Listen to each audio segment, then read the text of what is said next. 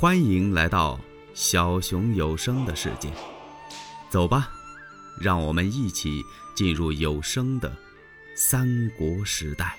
曹操捉住了国舅董承，并在董承家里搜出来了玉带诏。当时啊，太医吉平是撞阶而亡，那脑袋啊就在那台阶犄角那儿扑哧一下老浆迸裂，吉平撞死了。曹操展开这玉带诏，这么一看。感情这诏书不是用笔墨写的，是汉献帝咬破中指用血写成的。再看这下边还有好多人的名字，这里边有董承、王子服、仲仪、吴子兰、吴硕、西凉太守马腾、皇叔刘备，还有太医吉平，一共八个人。吉平撞死了，这儿还剩七个。马腾现在在西凉呢。皇叔刘备在徐州呢，可是董承、王子服、仲仪、吴子兰、吴硕都在许都呢。曹操气的是七窍生烟，咬牙切齿啊，心说：好你个汉献帝，你可真够狠的呀！哦，给你的国舅董承写这么一道谢诏，让他秘密串通些个人，把我给杀了啊！哈哈哈哈，多险呐！这次。汉献帝呀，汉献帝，我要不让你知道知道曹孟德的厉害，我枉为当朝的宰相，我这次非把你废了不可。曹操想到这儿，他当即下令，就把董承、王子服在许昌这儿的几位大臣，全家老小、亲戚朋友一个不留，七百多口，吩咐各个城门全杀了。这七八百人一块杀，搁到一堆儿不行啊，怎么办呢？得分批去杀，杀完了把人头高挂。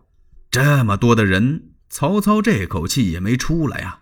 他是带剑进宫，当时把汉献帝吓得是亡魂皆冒，伏皇后坐那儿都站不起来了。曹操指着汉献帝的鼻子：“哈哈哈，你这道诏书写的不错啊。”嗯，啪的一下把这写诏往龙书案上这么一摔。当时啊，汉献帝连句话都说不出来了。曹操也不多说，不多问，就把董贵妃活活的给缢死了，就是勒死了。然后他派了三千铁甲军，让他最亲信的人曹洪率领着镇守皇宫，把住宫门。今后啊，不管是哪一家的皇亲国戚，不管这人跟这皇上有多近乎，也不许他随便入宫。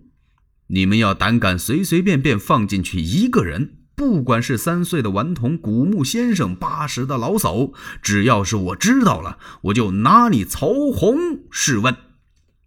哼，把这曹洪给吓的，在这三千铁甲军里边选出来的那精壮士卒，特别精神的那个兵啊，一天呐分好几班倒踢着，把住宫门，谁也不准进去。说的夸张点啊。从宫门外爬进去个蚂蚁，他们都得仔细看看。虽是这样，这曹操这肚子火还没全消啊！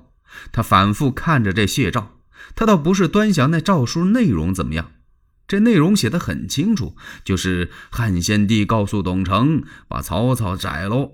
他主要是看那几个签名的人，这几个人都已经杀了，唯独这马腾和刘备还没除呢。这是我的心头大患，这俩我得先杀哪个呀？他把谋士请来商量商量。当时程毅可就说了：“丞相，这马腾您可不能罚。您要是举兵去打马腾，他远在西凉，咱们够不着。另外呀，也用不着费这么大的功夫。您呐，给他写封信去，安抚安抚他，是宽慰宽慰。”玉带诏的事情，您可以一字不提，然后看准时机，您把他转进京城。所谓转呢，就是你想个办法，请也好，调也好，您让他到许都来一趟。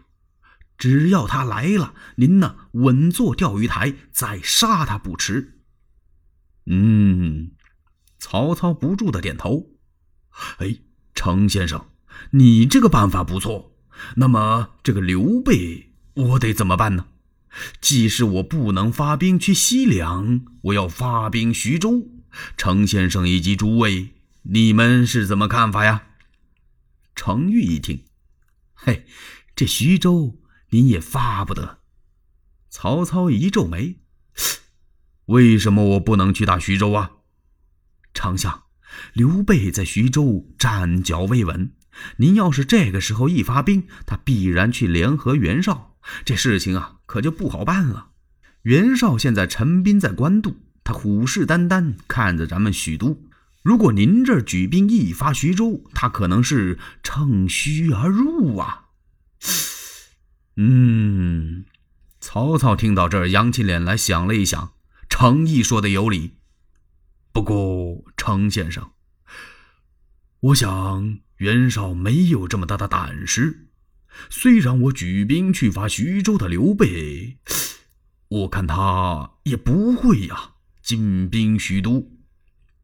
程昱一听，嗯，哈哈哈，丞相，那您可得好好想一想。事里有万，万里有一呀。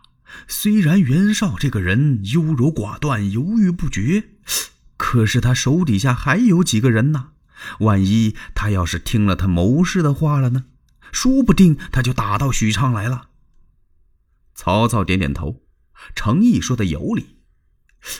不过先生，你可要知道，刘备刘玄德呀，他并非池中之物，他乃人中之俊杰呀。千人为俊，万人为杰。这一千人里啊，挑出一个了不起的人物，这叫俊；一万人里头出现这么一位能人，那叫杰出。要不怎么说杰出人物呢？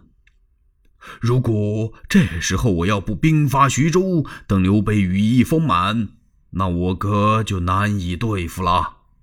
这个时候啊，比方说吧，刘备是一只小鸽子。要是飞的话，这翅膀还软呢，也就是能上个房顶儿啊，到个房檐儿。你等它羽毛丰满之后，突的一下进了梅天的云儿，你还想抓他去啊？梅天云是哪儿啊？就是云彩里边。这话又说回来了，你这个时候要不兵发徐州去捉刘备，等着他和袁绍携起手来联合到一块儿，他们还不得来打我呀？正在这个时候，连龙一起，这郭嘉从外边进来。哎呀，哈哈哈哈哈！冯潇，你来的正好，来来来来来来，他让郭嘉挨着他坐下。冯孝啊，我们这儿正商量一件事儿，我想举兵兵伐徐州。程毅说啊，我打不得徐州，怕袁绍呢去援助刘备。曹操就把方才的话跟郭嘉学说了一遍。